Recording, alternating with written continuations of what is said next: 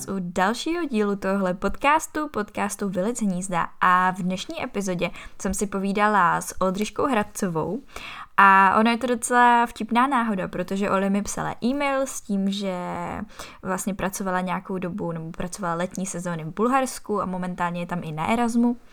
No a já, když jsem si přečetla ten e-mail, a viděla jsem to její jméno, tak mi vlastně došlo, že už ji mám nějakou dobu na mém potenciálním seznamu hostů pro podcast. Takže to byla taková vtipná a hezká náhoda, že jsme obě mysleli na to stejné.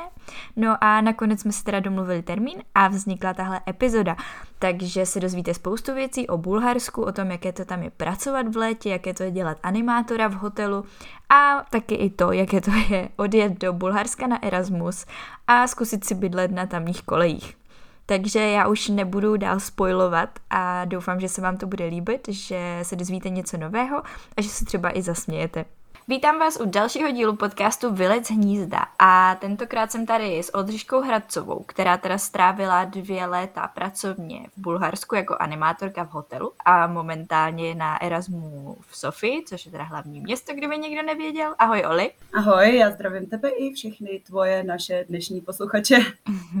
Moje první otázka je teda, co tě ze startu přivedlo na nápad vyjet pracovně zrovna do Bulharska, protože to je spíš taková destinace, kam lidi jezdí k moři, ale úplně neznám moc lidí, co by tam jelo pracovně. Tak mm-hmm. kde jsi zrodil ten nápad? Mm-hmm. Já ti teda hned ze začátku opravím. Já jsem vlastně v, strávila v Bulharsku už tři léta. Tohle ah. letošní bylo třetí už. Víceméně to byla náhoda. Já jsem v létě 2019 věděla, že chci po dvou letech uh, animace zase vyjet na léto, ale mhm. věděla jsem, že nemám vzhledem ke školním povinnostem uh, prostor jet na celé léto, na celou sezónu. Mm-hmm takže jsem hledala nějaké možnosti, jak vyjet třeba jenom na pár týdnů a objevila jsem možnost jet takhle s VZPčkem, s zdravotní pojišťovnou na takový ozdravný pobyt pro děti, který byl právě organizovaný v Černý hoře anebo v Bulharsku. A já jsem původně se přihlásila na Černou horu, pak se mi tam připletly přijímačky na magisterský studium na vejšku, takže jsem musela měnit termín a nakonec jsem s nima letěla právě do Bulharska. Mm-hmm. A nebyla jsi třeba ze startu zklamaná, když jsi původně chtěla Černou horu? Já jsem uh, nebyla úplně zklamaná uh, ze startu z toho, že poletím do Bulharska, ale byla jsem hodně zklamaná uh, po příletu nebo po prvních pár dnech mm-hmm. v mhm. Bulharsku. A když jsem vlastně odlítala po těch třích týdnech tam, tak jsem si řekla, že do Bulharska už nikdy nepojedu a že nechápu, jak to může někdo jezdit vůbec na dovolenou, že prostě to vůbec není pěkná destinace a tak. no a co tě teda potom přimělo se tam vrátit? Uh, tak já jsem se o tom bavila pak doma s mamkou, protože uh, jako většina lidí si pamatuje asi Bulharsko jako destinaci našich rodičů, kteří tam jezdili na dovolenou, protože prostě za komunistů bohužel jako nebyla jako možnost kam jinam jet k moři. Takže Bulharsko byla taková jako primární destinace. A mamka právě mi říkala, že uh, ona byla jak kdyby jižněji, než jsem byla já, protože já jsem byla ten první rok uh, kolem Varny v takovém, menč, v, v takovém menším rezortu. A ona mi právě říkala, že ona jezdila jižněji, právě spíš naopak v Burgasu a že tam je to jako hezký a že nemůžu odsoudit celou zemi jenom z jedné zkušenosti, když jsem byla tři týdny zavřená fakt jako v jednom rezortu, kde prostě nic nebylo. To byla prostě vesnice, kde byl jeden obchod a jedna pizzerie. Uh-huh. A tak když jsem o rok později hledala možnost kam pro změnu vyjet na celou sezónu, na celé tři měsíce, tak jsem se spojila úplnou náhodou s jednou brněnskou malou cestovkou, a ta hledala animátory, které pošle na vyhlášené Sunny Beach, právě kousek od Burgasu, tak jsem říkala, proč to neskusit a dát Bulharsku ještě jednu šanci. Uh-huh. A nakonec to teda byl dobrý nápad, protože máš Bulharsko teda ráda, vzhledem k tomu, že v něm pořád si a studuješ. Přesně tak, nakonec to byl dobrý nápad Sunny Beach, předčilová očekávání a a strašně se mi tam líbila, proto jsem jela o rok později znova a proto jsem tady i na Erasmu. No a co všechno musí člověk takhle jako splnit, aby mohl vyjet jako animátor? Musíš mít třeba mít nějaké požadavky na angličtinu, nebo musíš mít nějaký určitý věk, cokoliv, co prostě je nutné, aby tě nechali takhle vycestovat a pracovat tam? Ono se to vlastně hodně mění. Záleží, jestli jedeš pracovat pro vyložení nějakou zahraniční agenturu, ať už hmm. animační nebo cestovku, nebo jestli jedeš pracovat pro Čechy.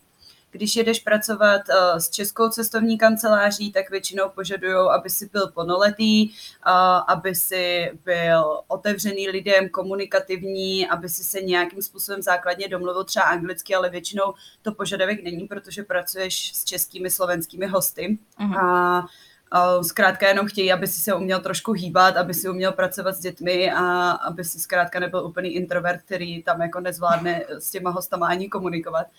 Ale pokud pak člověk jede pro nějakou uh, animační agenturu nebo pro nějakého zahraničního zaměstnavatele, tak tam už samozřejmě čím víc jazyků, tím lépe. Někteří požadují dokonce věk až 21 let. A hmm. tak stejně zase hlavně, hlavně to být jako proaktivní, umět se trošku hýbat, umět komunikovat a mít rád děti. A jsou tam potom nějaké pravidla, co musíš třeba dodržovat už v rámci té práce, když jsi na místě? Jakože třeba nesmíš konzumovat alkohol nebo uh, nevím, nesmíš si třeba začít hostmi, to mi teď napadlo, protože jsem viděla ten hřišný tanec. Nebo cokoliv prostě, co by ti jako takhle zakázali už v rámci té smlouvy. Určitě, tak uh, záleží opět zase, s jakou cestovkou uh, jsou cestovní kanceláře české, které mají 200 stránkové manuály toho, co můžeš wow. a co nesmíš a jsou cestovky, kterým je to víceméně jedno a fungují tam jenom základní pravidla, jako samozřejmě eh, nepít alkohol v práci nebo před prací, um, nebrat nějaký eh, zakázané látky, mm. uh, neříkat interní informace o tom, jak cestovní kancelář nebo agentura funguje a zkrátka dělat jako dobrý jméno, nějaký taky ty základní věci. Ale samozřejmě yes. pak jsou prostě interní pravidla některých cestovních kanceláří nebo některých společností, které třeba nechtějí ani, aby se člověk z hosty nějak víc kamarádil mimo pracovní dobu, mm, aby je třeba navštěvoval na pokojích, nebo mhm. nesmí třeba ani jako jíst před hostama, což jsem třeba já zažila první svoji sezónu v Itálii, kde byly pravidla úplně nesmyslný. Člověk měl mhm. těžký pravidla i ohledně dress codeu, ale to jsou spíš případy, když jdeš pracovat jako animátor pro nějakou zahraniční animační agenturu, třeba Itálie, Řecko, Španělsko, kde ty podmínky jsou jako mnohem striktnější. A plynou třeba z tady té práce nějaké další výhody, protože spousta lidí mývá často i ubytování v rámci nějaké té smlouvy nebo stravu. Tak co všechno si měla v tom zahrnuté ty?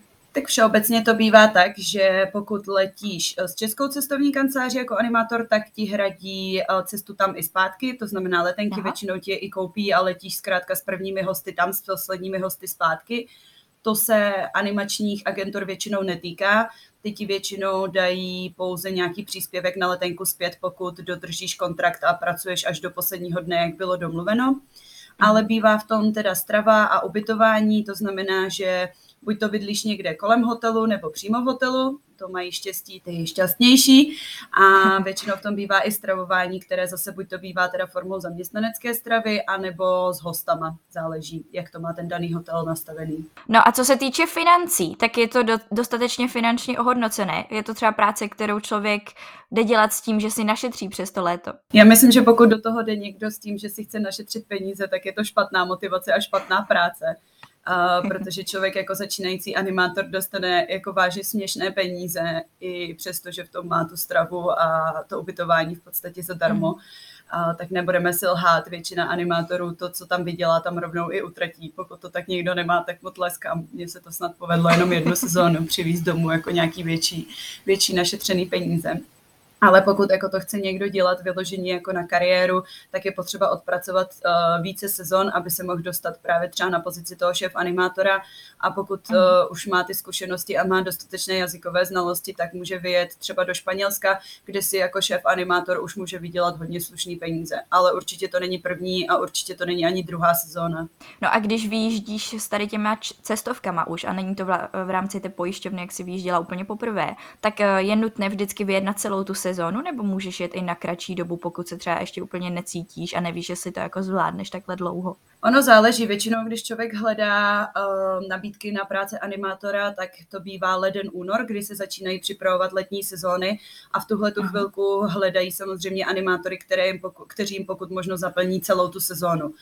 Takže pokud chceš vyjet někam do Itálie nebo do Řecka nebo do Španělska a přijdeš tam, že můžeš vyjet na měsíc a půl, tak ti většina na 95% řekne, že ne.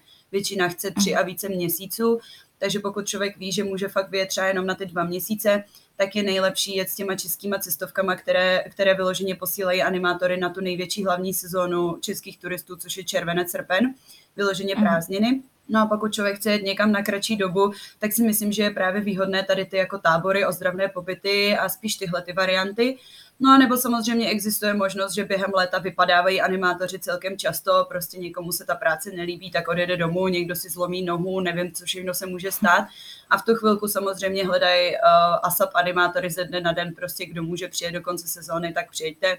Takže i to je možnost čekat do léta, jestli uh-huh. se někde něco uvolní a pak třeba vyrazit jenom na ty tři, čtyři týdny, na pět týdnů do konce Jasně. sezóny, když se uvolní místo. Uh-huh, uh-huh.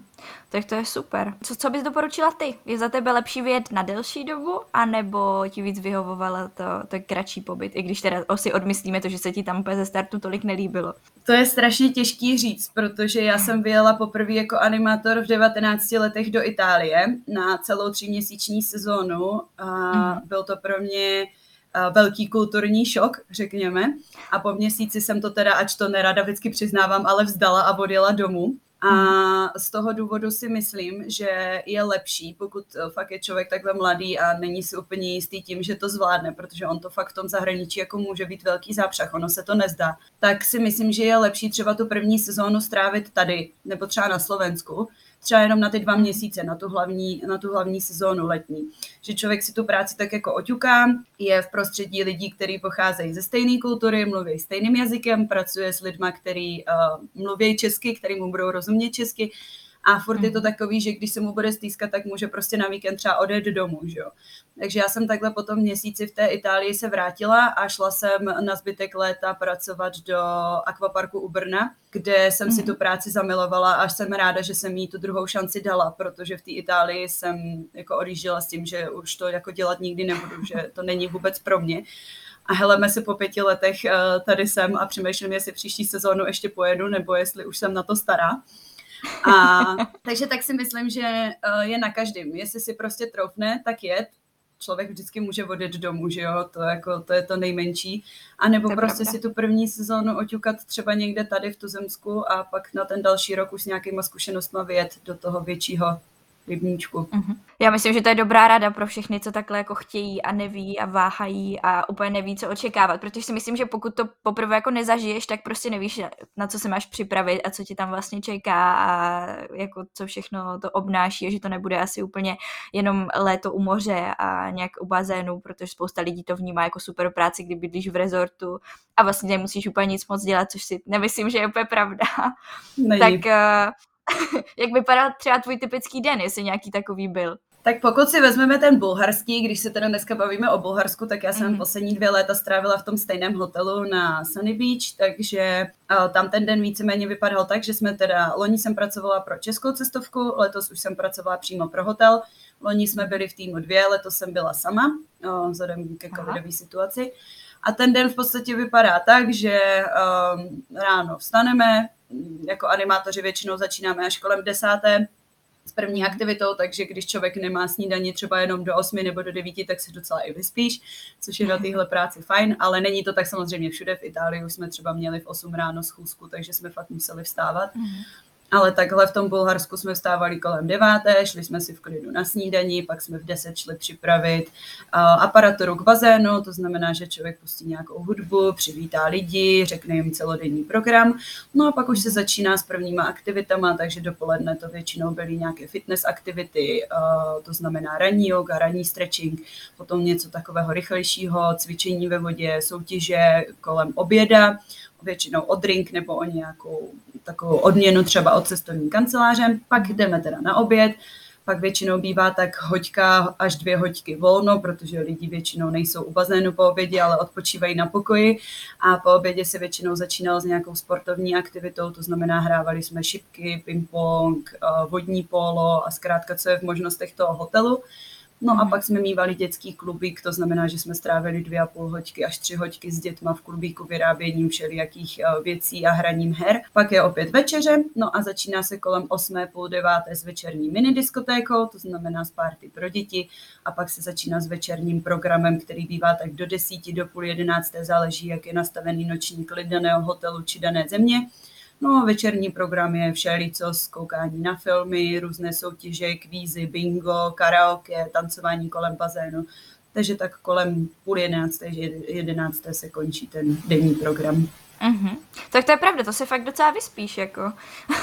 vyspíš, no. Pokud nechodíš na párty každý den a nechodíš zpátky, tak v sedm ráno, tak se vyspíš. A to byl tvůj případ, nebo jenom jako vyprávíš nějak jako historky známých?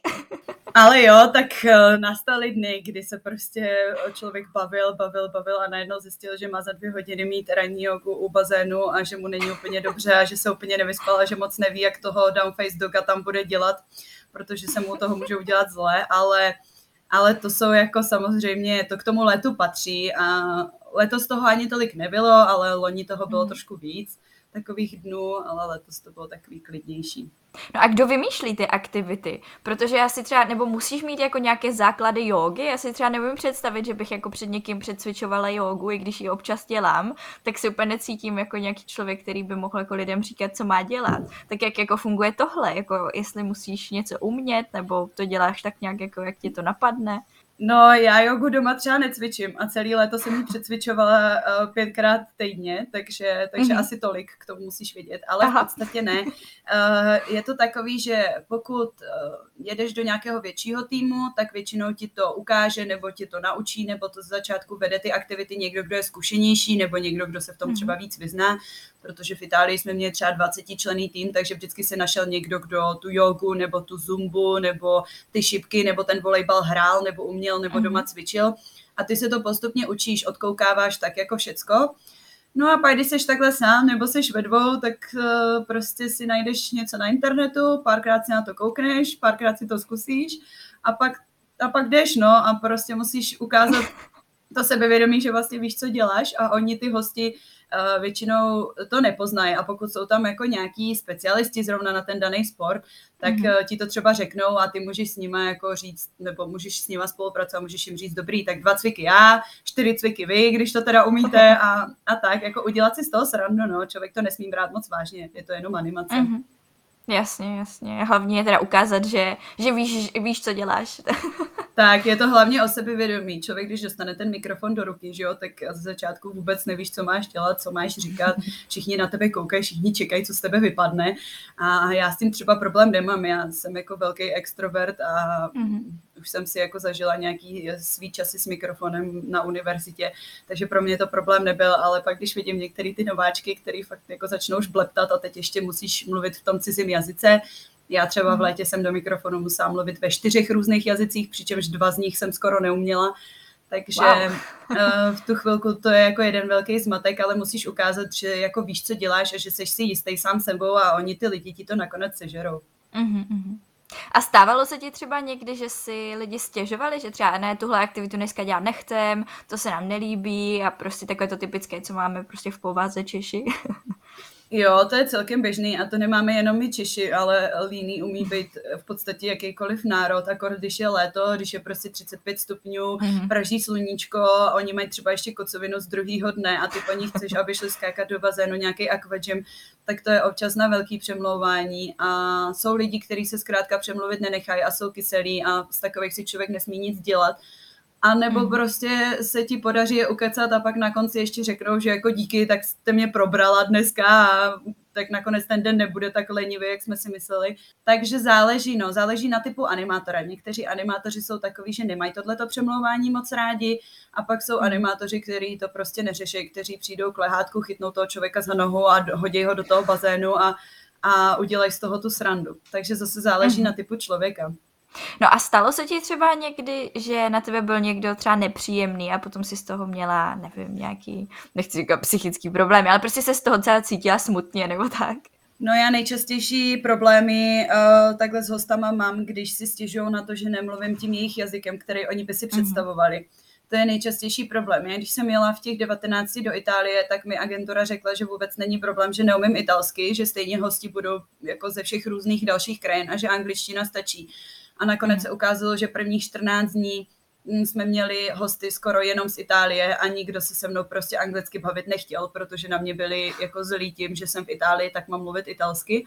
Podobný mm. případ se stal i tady v Bulharsku, kort v letošním létě, protože loni v létě primární klientela byla česká a slovenská a polská. Letošní primární klientela v mém hotelu byla bulharská, rumunská a ukrajinská. Takže um, jako mluvit s Bulharama anglicky, když téměř nikdo ze starší generace v Bulharsku nemluví anglicky a začít na ně rusky, tak to už se cítí jako úplně uraženě, tak uh, byl velký problém často. Uh, mm. Takže třeba někteří rodiče mi řekli, že jejich děti si se mnou hrát do klubíku nepůjdou, protože nemluvím bulharsky. A, a kolik že... jazyků jako si myslíš, že umíš? Nebo kolik bys jich podle nich měla umět, aby si tam vyhověla všem prostě? No podle nich bych hlavně měla umět bulharsky, když pracuji v Bulharsku, že jo? Jakože to byl mhm. ten největší problém, že prostě tak ty seš tady v Bulharsku, v naší zemi, v hotelu, který prostě je plný jako našich lidí a ty seš tady vlastně mm. ten cizinec a ty se jako máš přizpůsobit. Ne, že my se budeme jako přizpůsobovat tomu, že ty mluvíš anglicky. Ale zase záleží, samozřejmě. Někteří hosti byli naprosto chápaví a snažili se prostě rukama, nohama, Rusko, Bulharsko, Česko nějak prostě domluvit. A pak jsou prostě hosti, kteří slyšejí, že nemluvíš a úplně mhm. tě začnou ignorovat, nebo v tom horším případě na tebe začnou být zlí a v tom nejhorším případě si na tebe jdou stěžovat. že co to ten hotel prostě má za animátora, že nemluví bulharsky.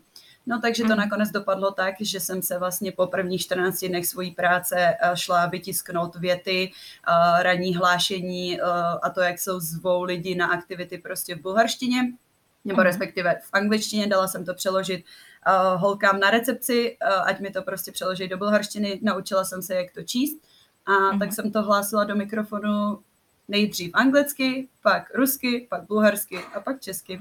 Aha, ty jo. Takže se nevzdala, to je super, ale že ti to jako nezlomilo, že jsi řekla, ne, tak prostě to udělám bulharsky, co? tak já tím, že jsem věděla, že vlastně se sem pak chystám na ten Erasmus a tím, že uh, stále vlastně nevím úplně, jak dlouho tady budu ještě chtít zůstávat, tak jsem věděla, mm. že se stejně bulharsky chci učit tak jsem si říkala, že tohle asi není úplně nejlepší způsob, jak začít uh, rovnou s nějakýma dlouhýma větama a rovnou se slovíčkama, kterým absolutně nerozumím, ale věděla jsem, že pokud chci, aby ten program nějak fungoval a abych tam nějaké hosty měla, tak zkrátka nedá se nic dělat. Takže jsem začala ze dne na den mluvit do mikrofonu bulharsky.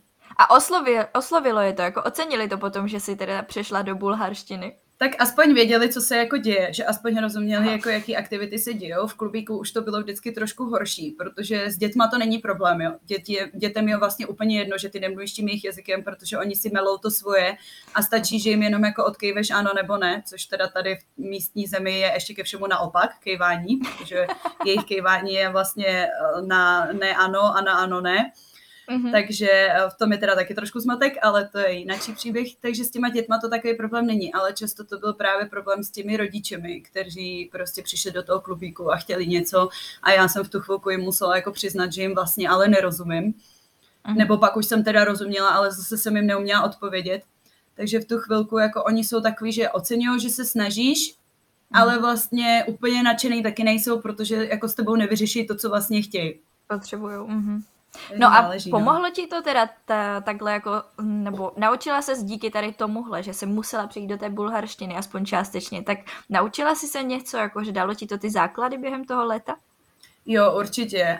Já teď vlastně mám na univerzitě bulharštinu pro úplný začátečníky a hmm. upřímně si to trošku vyčítám, že jsem si nedala aspoň jako o levo trošku pokročilejší, protože mi to přijde nuda, přijde mi, že většinu z toho už znám, vzhledem k tomu, že jsem strávila poslední rok víceméně víc tady než v Česku, tak hmm. tím, jak člověk chodí a poslouchá a všichni jako na něj mluví bulharsky nebo všichni okolo mluví bulharsky, tak to postupně začneš pochytávat a začneš jako to používat taky a teď zkoušíš, jestli jsi to použil správně nebo jestli jsi to použil špatně, jak ty lidi budou reagovat, jestli ti budou rozumět nebo nebudou. A, takže se učím víceméně tak a teď jako v té škole se jenom spíš ujišťuju, z toho gramatického hlediska, že tomu rozumím správně. Tak to je super, ale zase další jazyk navíc. Navíc teď tam budeš ještě na Erasmu, nebo jsi tam na Erasmu, takže to určitě prohloubíš. No ale zpět ještě k práci animátora. Já jsem se chtěla zeptat, jestli je na tom, nebo co je na tom to, co tě baví a co by si naopak třeba úplně jako vymazala, co, co ti na té práci vůbec nesedí a jako obešla by si se bez toho. Tak já jsem velký extrovert. Já jsem hodně ukecaná, na tom se shodnou úplně všichni, co mě znají a co mě někdy potkali, takže mě jako hrozně baví to, že mě vlastně někdo jako platí za to, že já mluvím s lidma, Baví mhm. mě být středem pozornosti, baví mě si užívat srandu s těma lidma, dělat vtípky takže uh, to mě jako na tom baví, to, že můžu vlastně bavit ty lidi a že je to moje práce, že můžu s těma lidma si udělat srandu, že si s nima můžu zatancovat, že si s nima můžu zacvičit a že jako dělám vlastně něco pro sebe, něco, co mě baví, ale zároveň to dělám pro ty lidi a ty lidi to baví. Takže to je to, co mě na tom jako se líbí asi nejvíc na té práci. A co bych úplně vynechala? No, jako já upřímně, mm, v, tý, v Bulharsku jsem to tolik nemusela dělat, ale třeba v Itálii, mhm. nebo takhle vím, že v zahraničí v těch uh, animačních agenturách je to jedna velká součást té animace a to je něco, co vo, čemu říkají guest kontakt. A to je vlastně Aha. něco, co ty musíš dělat, když nemáš aktivitu. To znamená, že ty vlastně musíš chodit za těmi lidmi, musíš se s nimi bavit, musíš se jich ptát na věci, musíš se o ně zajímat a musíš se jim jako v podstatě strašně vtírat, nebo aspoň tak na mě to působí, jo, že se jim fakt ten animátor musí prostě vtírat, aby jako by ten jeho šéf animátor nebo aby ten management hotelu viděl, že ty animátoři prostě se s těmi lidmi baví a že s nimi komunikují. A občas mi to přijde fakt až jako na sílu tlačený a úplně zbytečný. Takže to jsem třeba neměla ráda v Itálii, jo. to jsem fakt jako nerada dělala a v Bulharsku jsem jako ten požadavek od hotelu neměla. Samozřejmě, mm. že jsem se s těma lidma bavila, že jo, tak to je součástí té práce, ale nebylo to takový na sílu, že a teď nemám co dělat, tak musím si jít rychle sednout k někomu na lehátku, než prostě přijde nějaký manažer hotelu a řekne mi, že já tady nic nedělám, jo. Takže mm to bych na té práci klidně jako vyškrtla, takový to nucený jako se bavení s těma lidma, když ty lidi o to nestojí a ani ty o to nestojíš. Právě to už potom jako netěší ani jednu z těch stran, takže si nemyslím, jo, jako, že je to úplně ideální. jo, pokud bych ti měla jako přiblížit tu situaci v Itálii, tak tam jsme byli fakt 20 členy animační tým a na začátku hmm. sezóny prostě v půlce června, když ještě nebylo v Itálii úplně teplo, protože já nebyla u moře, já byla u Lago di Garda, který je vlastně z druhé strany hor. Uh, měli jsme v host, v, jako u bazénu nebo v tom hotelu fakt uh, jako menší počet hostů, než byl animátorů. A teď si představ, že prostě všichni jsme museli dělat tady ten guest kontakt, takže za jedním hostem prostě přišel během dne uh, tři, čtyři animátoři a všichni se ptali na to stejný. Jo. Všichni se ptají prostě, odkud seš, uh, co děláš, prostě co studuješ, kolik máš dětí, jak se vám líbí v hotelu, jak se vám líbí Itálie a prostě to už nebaví ani toho hosta a nebaví to ani ty animátory, že jo? A přijde mi to mm-hmm. úplně jako nesmysl, úplně zbytečný. Jo, mi to přijde spíš jako kontraproduktivní, že to ty lidi spíš no. odradí, než úplně, aby jako z toho byli nějak nadšení a potom ti dali třeba dobrý hodnocení. Mm, proto Nebo říkám... Jako ještě když je to nějaký introvert, mě by to úplně jako jo. neptalo, kdyby se mnou chtěl pořád někdo mluvit. jo, jako já mám jednu, jednu jasnou věc uh, ve svém životě a to, že až přestanu s animací a budu jezdit někam na dovolenou, tak to budou stoprocentní hotely bez animátorů, protože um, já jako bych to asi nedala fakt. Po tom, co, co pracuji mm-hmm. jako animátor, tak já bych to asi fakt nedala. Já potřebuju jako klid a ne ještě, abych někam jela někdo jako já mě celý léto otravoval a přemlouval k nějakým blbostem v bazénu. To zní přesně jako ti lidi, co dělají uh, brigádu v McDonaldu a potom už tam nechcou jíst, jak prostě vidíš to zákulisí, tak už to prostě nepotřebuješ pak v životě. Jo. no a měla jsi vůbec nějaký den volna během týdne? Nebo si pracovala prostě celých těch sedm dní? Většinou to bývá tak, že mají animátoři 6, dní pracovních a jeden den mm. mají volno. V některých um, hotelech nebo v některých destinacích jsem už slyšela, že měli třeba i dva dny volno. My jsme třeba v Itálii tím, že nás bylo hodně a neměli jsme potom tolik hostů, tak jsme to měli, takže jsme měli jeden den volno a pak jeden půl den, dopoledne nebo mhm. odpoledne vždycky volno. Ale ten jeden den je garantovaný. To by se ani nedalo mhm. sedm dní v týdnu.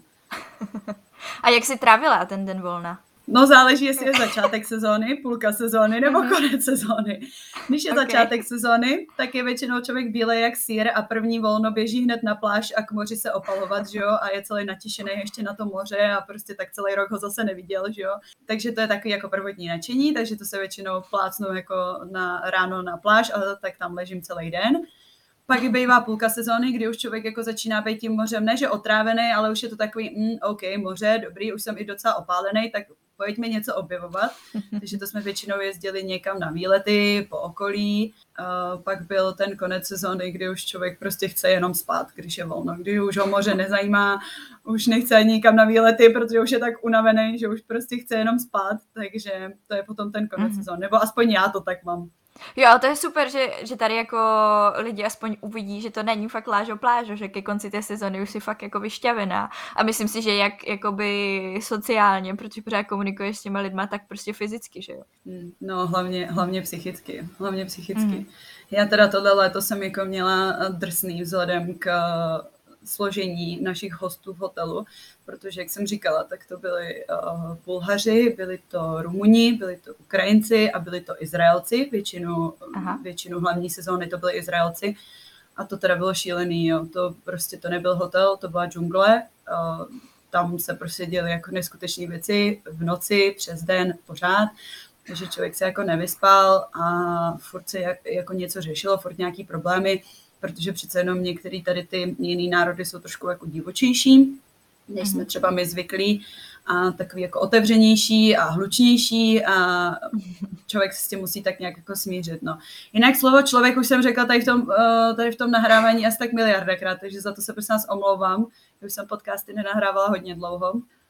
Ale Já myslím, nevadí. že to je v pohodě, já taky mám nějaké slovíčka, které neustále opakuju, takže plně v Jo, to já, až to pak budu poslouchat, tak si budu říkat, Ježíš Maria, a tady nespisovný slovo, a tady zase tohle slovo, a tady výplňkový slovo, no, klasika.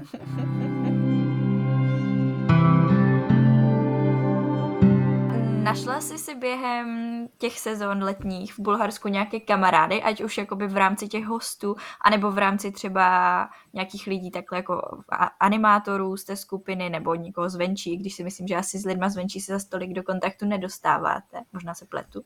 Mm, tak uh, v létě 2019, jak jsem tam byla jenom na ty tři týdny, tak tam jsme jako měli super partu animátorů, byli jsme čtyři. A tam jsme mm-hmm. si teda jako sedli, fajn, ale jsme každý z jiné části republiky, takže už od té doby nejsme vůbec v kontaktu Jasně. a ani jsme se neviděli, ale jako sleduje pořád na Instagramu a jestli tohle uslyší, tak tímhle všechny zdravím, někoho do Českých Budějovic, někoho do Liberce. Jako trošku mě to mrzelo, byly tam i nějaký plány, že se pak uvidíme, ale zkrátka vždycky po té sezóně, že jo, začne škola a člověk se vrátí do těch svých zajetých kolejí a už jako to léto je tam někde jako vzadu.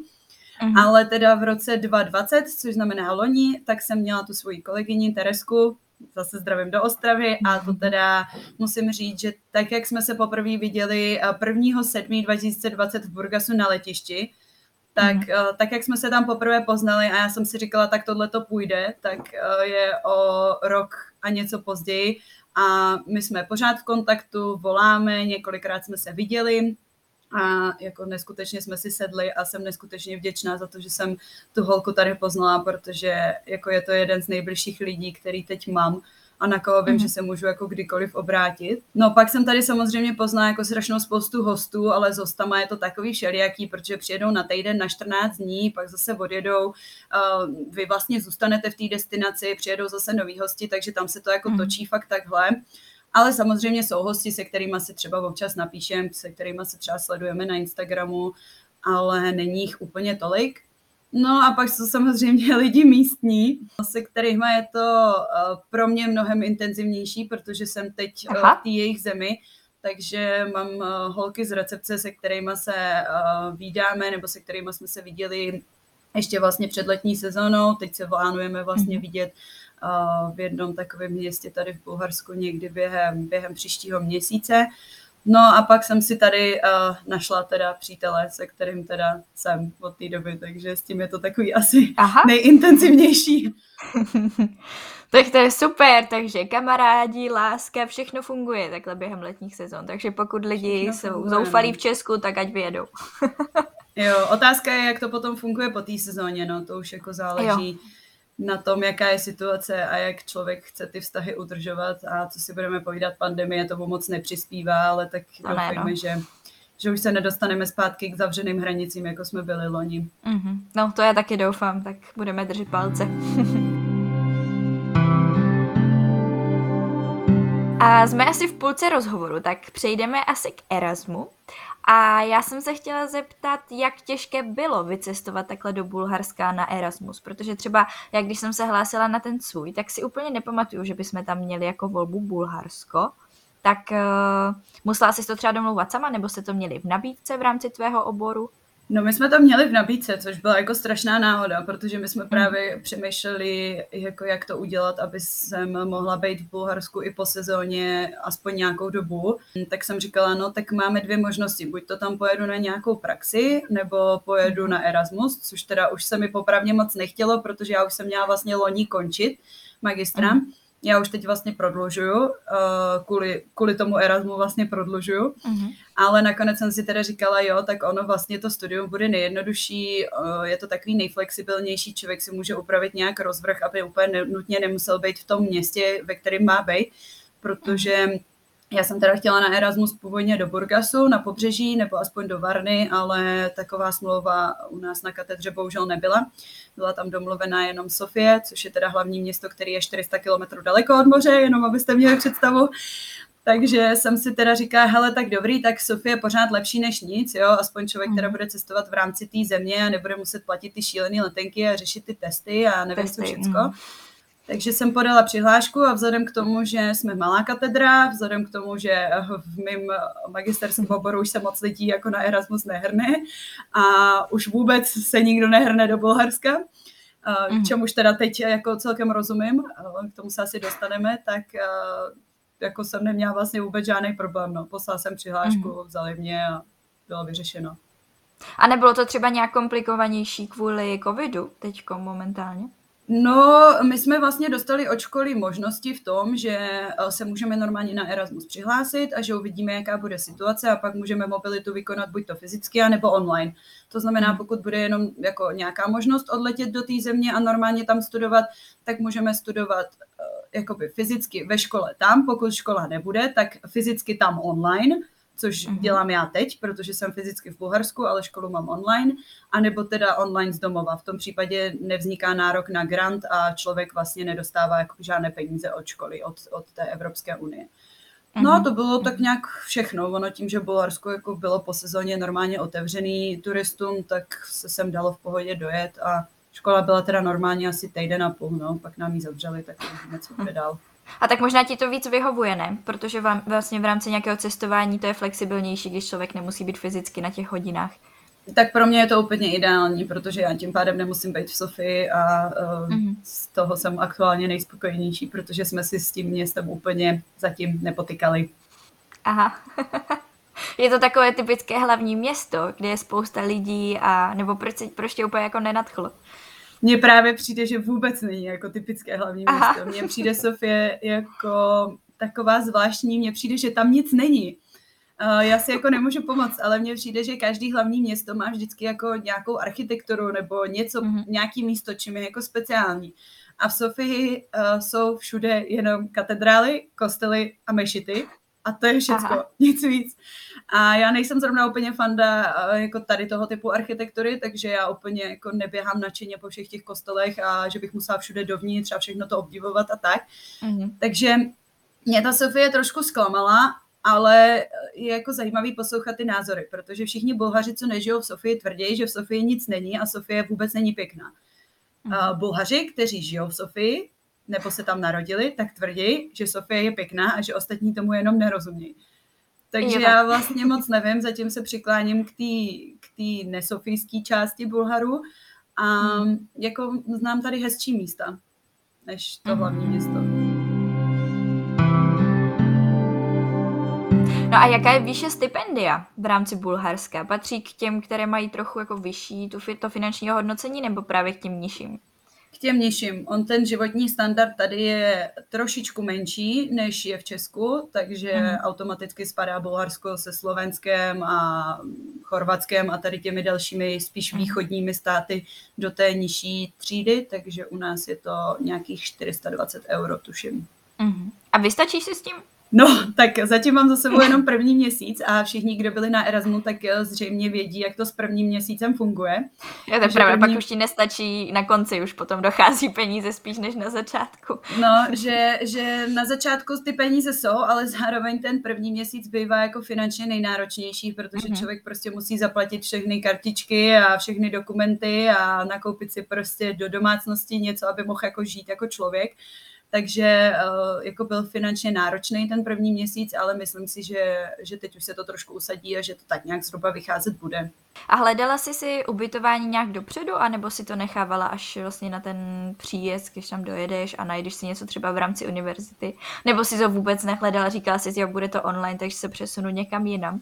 Je, tohle, kdyby eh, tady byl někdo, kdo náhodou četl můj blog, tak určitě ví, jaký jsme měli peripetie s, eh, s ubytováním, protože vlastně v tom informačním e-mailu ještě před létem přišlo, že každý Erasmus student má zajištěný bydlení na kolejích.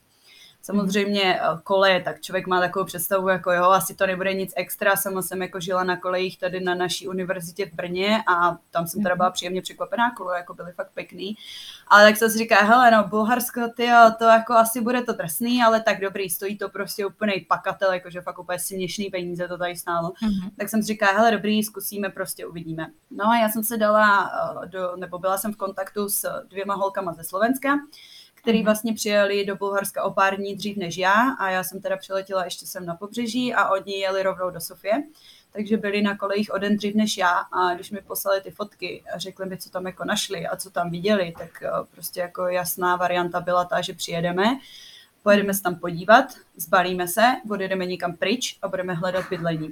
Protože to byly uh, šváby, uh, štěnice, uh, bordel, špína, odlupující se stěny, odlupující se strop, wow. uh, v celém bloku žádná kuchyň, uh, žádný internet a to jsme měli studovat online, uh, prostě nikdo na Tak to není úplně ideál. No, nikdo na recepci nemluvil ani anglicky, jo, takže prostě teď nám slibovali, že to bude v takový jako studentský čtvrti, oni to tady nazývají studentský grad, kde prostě jsou jako bary a restaurace a všichni ty mhm. studenti a tak.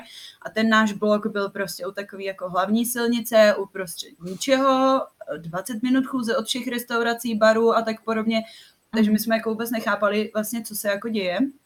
Takže holky tam přespali jednu noc, říkali, že se málem ani nevyspali, že se prostě báli, co po nich jako v noci poleze a tak a že to tam fakt lezlo, jako, že to tam fakt lezlo, takže já jsem jako přijela, tak jsem se podívala kolem a říkám, no tak to ne, takže jsme se zbalili, jeli jsme na Airbnb na týden a během toho týdne jako samozřejmě stresy, panika, co budeme dělat, kde budeme bydlet, nechceme se tam vracet, mm teď nám prostě ještě vyhrožovali, že pokud to jako nezaplatíme ty koleje, takže nám ty pokoje seberou a že se jako fakt nebudeme mít kam vrátit, takže my jsme ty pokoje nakonec ještě jako zaplatili, aniž bychom tam teda byli.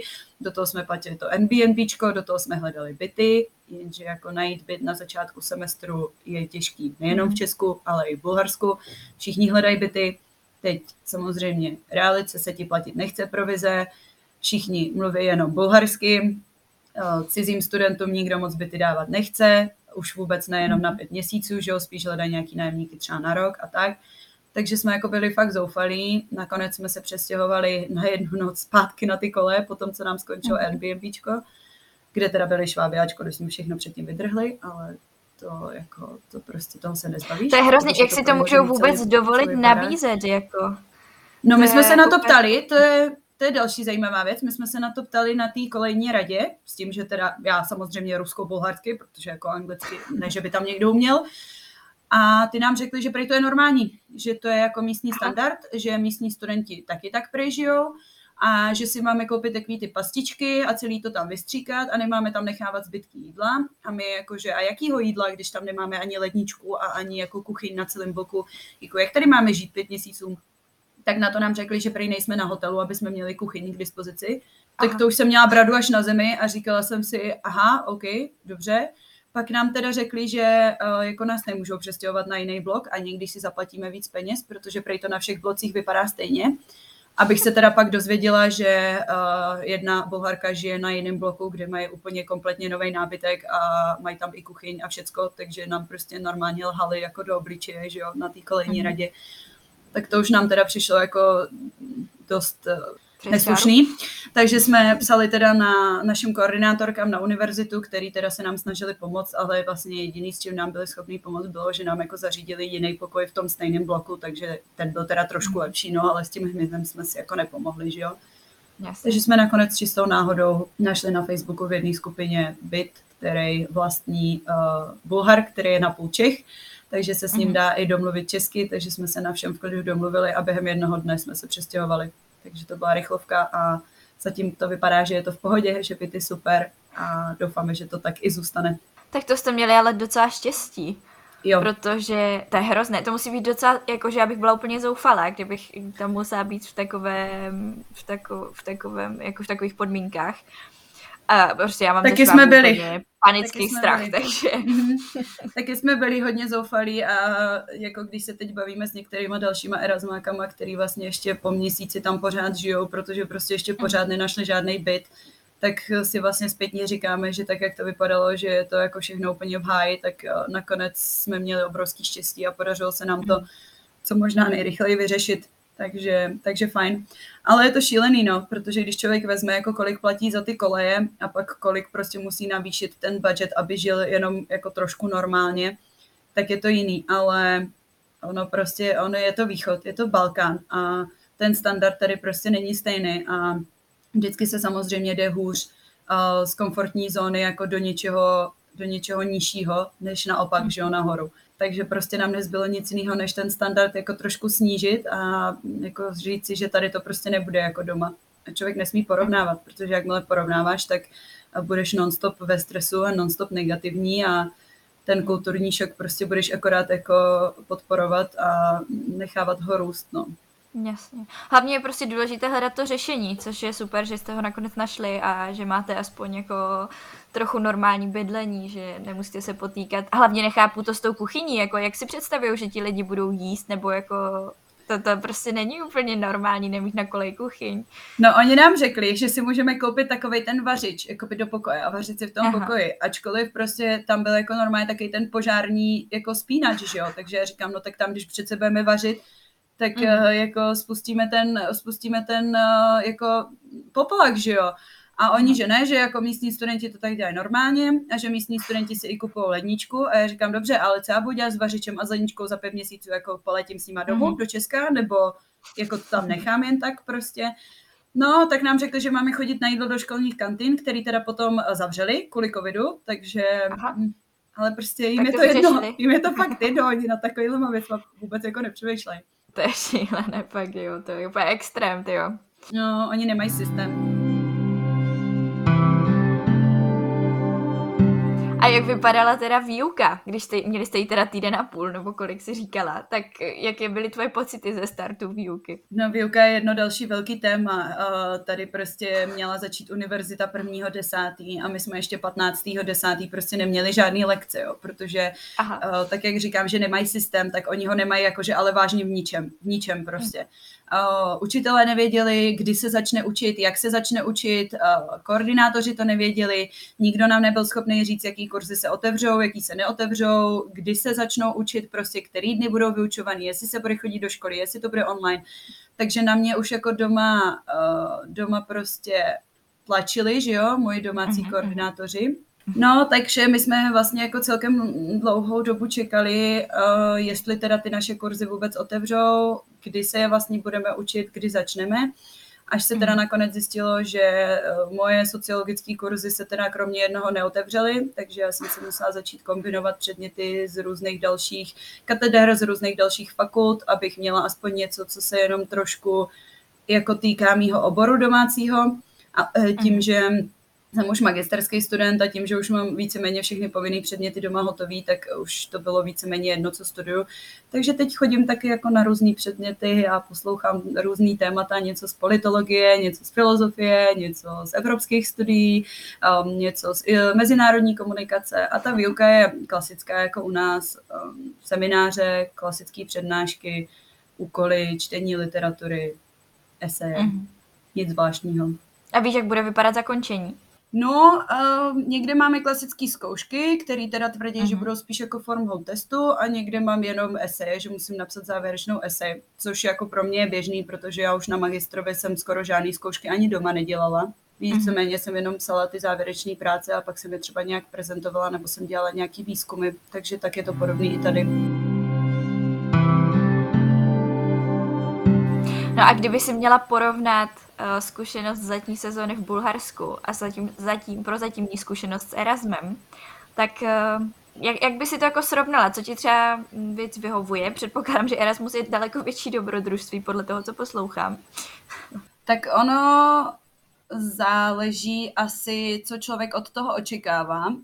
Pokud se týká jako poznávání té krajiny z hlediska jako ježdění na různý místa a fakt jako objevování nových míst, tak pak je ten Erasmus asi rozhodně lepší varianta, protože s tou školou máš jako víc času na to a nemáš jenom mm. jeden den volna, že jo, ale máš třeba tři nebo tři a půl dne klidně volného, takže je tam jako větší prostor na to cestování, na to objevování. Teď jsou tam i ty eh, lidi z dalších krajin, který taky chtějí objevovat, takže je vás víc a máte jako šanci někam jet, než když potom tady přes to léto máš fakt jako jeden den volná, jsi rád, že jsi rád nebo že jdeš k tomu moři. Ale co se pro mě jako týče zážitku, eh, tak nějak všeobecně, tak zatím to léto pro mě bylo vždycky jako intenzivnější a lepší, ale to je asi hlavně i tím pocitem jako toho, že je to léto, že člověk nemusí řešit žádné povinnosti, mm. že není vystresovaný z té školy, jo, jestli prostě přiveze těch 20 kreditů, aby nemusel vracet kredit spát, uh, grant zpátky a um, jako toho, jak zvládne ty předměty, když studuje něco, co vůbec není jeho obor, jako je mhm. třeba můj případ teďka. A hlavně tím, že je i ta pandemie a zase je to tady trošku omezený, tak ty možnosti nejsou úplně takové, jako třeba byly přes to léto. Takže já jsem teď fakt jako odjetá z té Sofie a jsem víceméně tady jako hlavně doma nebo jako na procházkách po okolí, ale vzhledem jako k situaci ani moc mě ty párty a tady ty věci nelákají. Mm. Takže záleží. Záleží, jak, jako kdo co hledá. No. No a v rámci nějakého cestování, tak je něco, co bys třeba doporučila a co jsi už navštívila a třeba ti to nadchlo? Ne jako Sofie, ale něco, mm-hmm. něco pozitivního, něco, co se ti líbilo. Mm-hmm, tak já mám strašně ráda Burgas. Burgas je taková moje srdcovka, vzhledem k tomu, že fakt jsem tady ty poslední jako dvě léta strávila, tak to město pro mě no, má jako takový speciální kouzlo. V Burgasu je strašně nádherný uh, dlouhatánský, širokánský park podél moře takže tam je mhm. fakt nádherný jako procházky a už jsem to viděla na jaře, v zimě, v létě i na podzim a po každý je to krásný. Takže tam určitě, pokud budete někde třeba na dovolený tady v okolí u Burgasu, tak zajet si tam jeden den, jako fakt se podívat na to molo a na ty sochy z písku a všechno, co tam je vždycky připravený, tak to je krásný.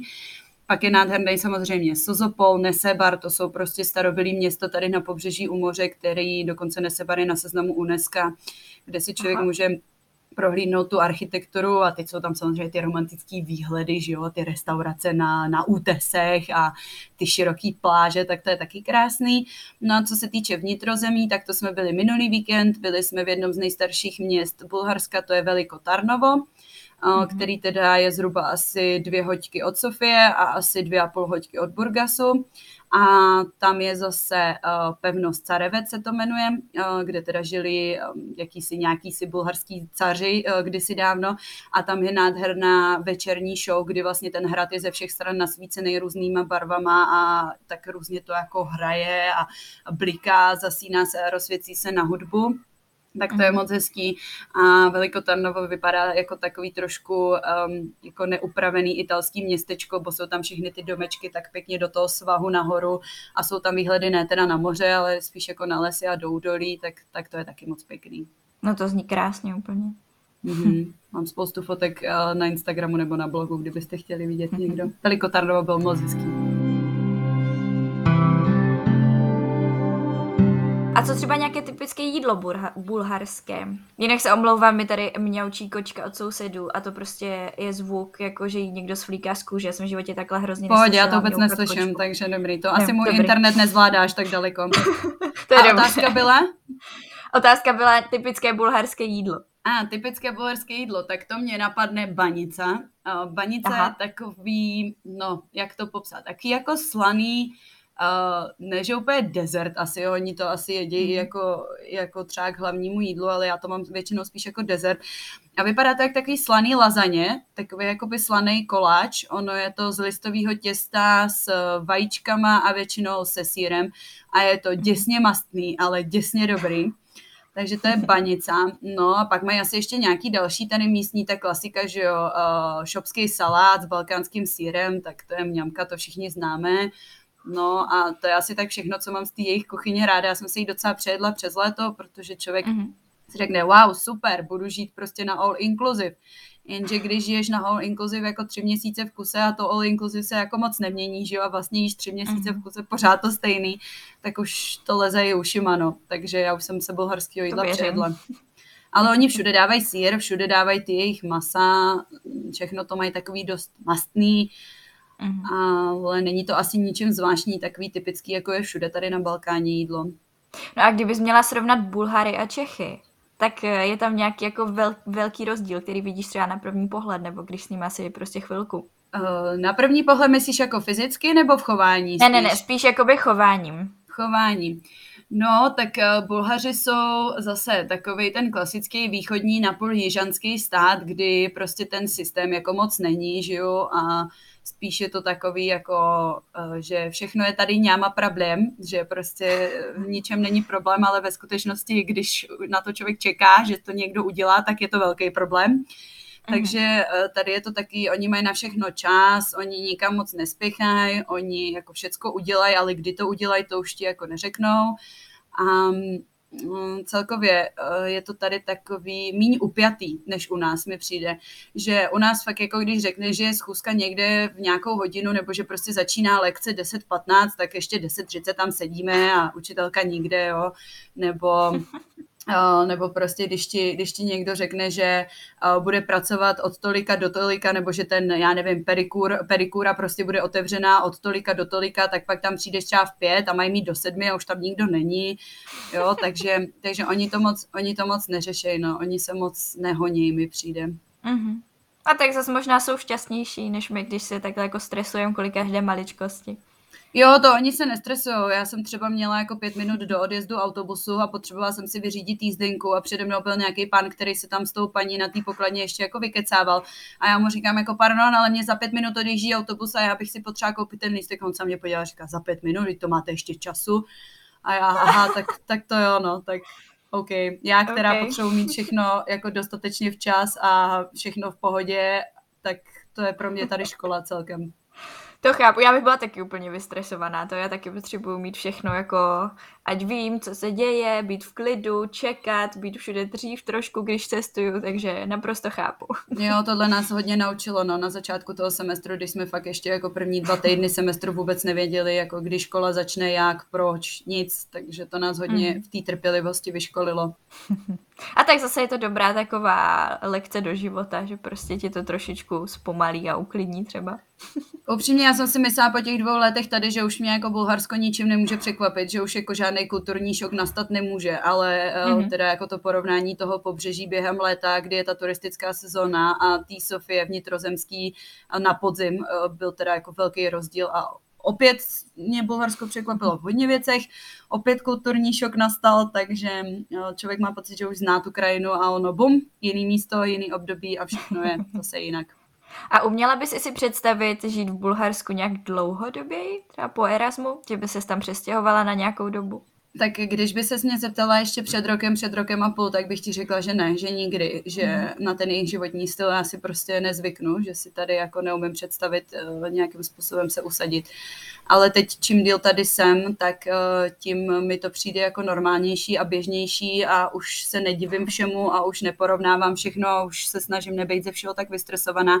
Takže jo, je to, je to jako teď uh, seriózně na mým na, na mých otázkách ohledně budoucnosti, jestli mm-hmm. tady nebo někde jinde. Takže uvidíme, co se bude dít. Tak to je super, že se to takhle dokáže jako proměnit.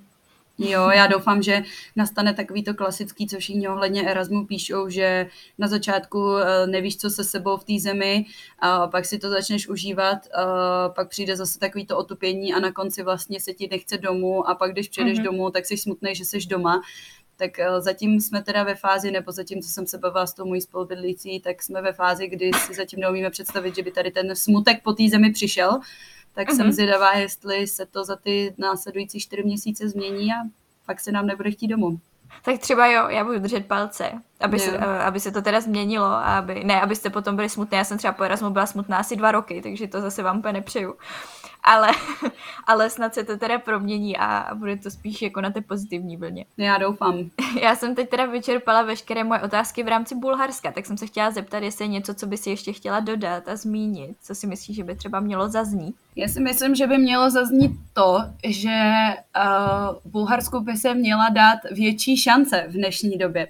Já si myslím, že spoustu jakoby mladých lidí, hlavně té naší generace, má to Bulharsko ještě pořád zafixovaný jako něco, co je uh, prostě tam někde na východě, co je vlastně takový jako uh, taková odnož ruská, nevyvinutá, kde jako je nějaký moře, OK, ale jedeme tam jenom pokud jako nemáme peníze na dobrou dovolenou.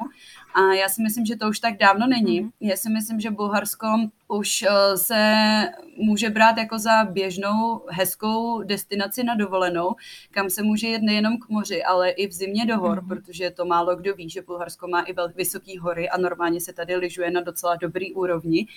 A loni vlastně se to tady celkem rozjelo, protože Bulhaři byli jediný, kdo měl otevřený sjezdovky mm-hmm. v Evropě vzhledem ke covidu.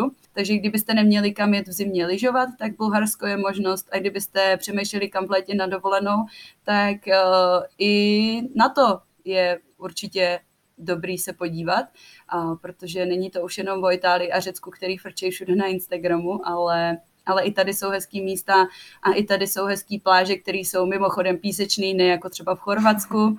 A e, ten standard těch hotelů a těch služeb se tady každoročně zvyšuje, ale ty ceny zůstávají víceméně stejný, takže si myslím, že je to fakt dobrá varianta, jak jet na e, dovolenou za slušný peníze a vidět hezký moře a vidět i hezký místa kolem. Mm-hmm. Super, tak jsem ráda, že to takhle zaznělo nakonec, protože si myslím, že to, že to je přesně tak, jak popisuje, že spousta lidí prostě chce radši do Egypta, do Itálie, do Řecka a tyhle ty státy, jako je Bulharsko, úplně nevyhledává. A je to škoda, protože tam, tak jak říkáš, je spousta hezkých věcí a není to úplně mainstream, takže je to taky fajn objevovat, není tam tolik asi turistů, bych řekla. Uh, no, záleží, protože ty poslední uh, dva pandemické roky bylo Bulharsko naopak jedno z mála zemí, které byly zelený mm-hmm. z obou směrně, bez uh, testů, bez vakcinací a bez různých povinností formulářů. Takže třeba letošní léto bylo Bulharsko jako Čechama úplně narvaný. Mm-hmm. Bohužel teda ne v mém hotelu, ale to nevadí.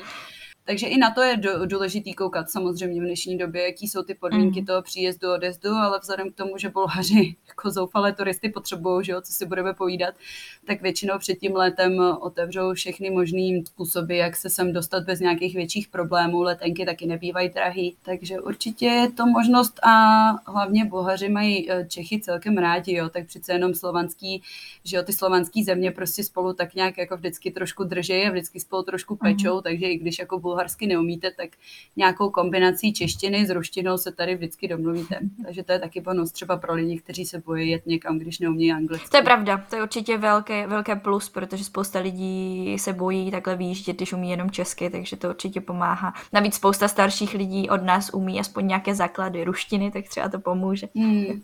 No jediný problém, co je, že tady je teda jiná uh, abeceda. Mm-hmm.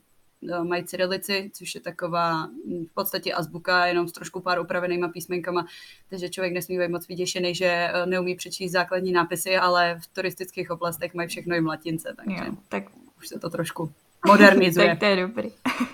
no a tak já teď teda přejdu na moje tradiční otázky, které dávám všem a první z nich je teda, kde tě můžou posluchači najít a případně kontaktovat nebo si něco přečíst, podívat se na fotky. Mm-hmm, tak asi nejzákladnější sociální síť je Instagram jako u všech, takže na Instagramu jsem jako Hradcová Oli mm-hmm. s někým i na konci. A nebo teda už jsem zmiňovala blog, tak můžete si přečíst uh, nějaké články na blogu, které teď tam z Erasmu přidávám a blog je taukecaná.blogspot.cz mm-hmm. Super, tak děkuju. A poslední otázka je, jestli jsi raní ptáče anebo noční sova. Já jsem raní ptáče. Super, další do party. mm-hmm. Já večer nemůžu, jakmile padne osmá večer, já už neudělám mm-hmm. nic. Mě už hlava nefunguje. Jo, jo, to znám, já to mám úplně stejně. No já se zeptám ještě tebe, jak je ve Španělsku? No, skvěle tady je. Je tady teda teď už zima. Taky podle mě si myslím, že je takový problém, že si všichni myslí, že jsem někde u moře a máme tady krásně, tak máme tady podobné počasí, jako je v Česku teďkom. Ale, ale mm-hmm. je mhm. tady krásně, no lidi jsou fajn, to město je fajn, takže já si to tady užívám na 100%. Ale vidím za tebou radiátor, tak to jsi šťastný člověk, protože tady je zima jako blázen a tady vlastně to jako radiátorama netopí. Takže no my ho máme, ale já jsem zatím jako nepřišla fakt... na to, jak se jako zapínají, takže stejně spím jo, v mikině mm. a, a tak, takže sranda, no. No já tady podobně, jako teď ještě jak máme tu školu online a fakt sedíme celý den prostě na zadku doma v té kose, tak to je úplně šílený, protože oni tady vlastně topí jakoby mhm, klimatizacema, mm. že jo. Takže to, než se ti jako vytopí, tak to je za prvý peněz jako blázen a za druhý jako to strašně trvá. Jo, to v tady těch no. státech je na nic. Já si pamatuju, že na Kanárech jsme taky neměli vůbec jako topení nic mm. a bylo lepší být venku, než jako v bytě během toho no. období. I když venku třeba bylo 15 stupňů, tam pořád bylo teplej než doma. No tady zase strašně fouká a... venku, takže tady se to nevyplatí, hmm. protože fakt jako my tady bydlíme, prostě máme moře za rohem, hmm. takže nám tady fakt jako šíleně fouká od toho moře a to se teda taky nedá, no. Takže jo, to tady v těch státech není úplně Ne, ne, ne. Věc. Lepší je tam být během těch teplých měsíců, těch letních. no, přesně. Přesně, ale máte něco do sebe. Tak jo, já moc děkuji, že jsi na mě udělala čas a že jsme si mohli popovídat, bylo to super. Zase jsem se dozvěděla spoustu nových jo, věcí. A doufám teda, jak, jak jsem říkala, že se to změní a nakonec budeš, bude se ti po Erasmus týskat a třeba budeš nakonec v Bulharsku i nějakou dobu ještě díl. Jo, tak u mě je to dost ovlivněný tím přítelem, mm. že jo, já si myslím, že jako my tady asi budeme chtít zůstat spolu, ale jako jestli se mi úplně bude stejska po Erasmu, nevím, protože on je takový hodně teď ovlivněný tou pandemí, mm. že jo, že prostě nikam moc nechodíme a, a je to takový, že já tam ani moc nejsem, Jasně. takže vlastně se s těma lidma ani moc nepoznávám, tak je to takový jinačí, no. Ale jo, ono se to promění určitě. Máme ještě spoustu času. Dostali jsme se na konec téhle epizody. Já doufám, že jste si to užili, že vás to bavilo, že jste si dozvěděli něco nového, že se třeba podíváte i na blog Oldřišky, protože si myslím, že je to zajímavé, že píše fajn články, navíc se tam můžete podívat i na různé fotky, pokud by vás to zajímalo. Doufám, že jste třeba změnili trošičku názor na Bulharsko a už ho nevidíte jenom takovou, jako takovou tu druhotnou destinaci pro letní dovolené, ale že tam třeba vyrazíte jako za hlavním cílem a podíváte se i jinam, než úplně do rezortu a na pláže. A myslím si, že přesně tak, jak Oli říkala, tak je to docela podceňovaná země a možná bychom jí opravdu měli dávat víc šancí, což eh, doufám, že jednou udělám i já, protože jsem v Bulharsku ještě nebyla. A doufám, že jste zjistili, že vlastně Erasmus ne vždycky může být jenom pozitivní a že se občas můžou dít i docela jako negativní věci, i když ve výsledku jsou z nich potom ty nejlepší historky, to víme všichni. No a to už bude pro dnešek asi úplně všechno. Já děkuji Oli za to, že jsme mohli společně nahrávat, že jsme si popovídali, bylo to hrozně fajn a uslyšíme se zase za dva týdny v neděli. Tak čauky! Rádi byste studovali v zahraničí, ale nevíte jak na to? Potřebujete pomoc s výběrem destinace? Chtěli byste zkusit práci v zahraniční firmě, ale máte strach, že to nezvládnete? Rádi byste nějakým způsobem pomohli naší planetě a chtěli zkusit dobrovolničení? Poslechněte si rady, typy, zkušenosti lidí, kteří už tohle všechno prožili nebo prožívají a zkuste to taky. Tohle všechno a ještě mnohem více se dozvíte ve Vylec hnízda. Tento podcast je tady pro všechny, kteří se bojí a chtěli by někam vyrazit. Seberte odvahu, poslechněte si pár rozhovorů, najděte destinaci a vyražte za svým snem.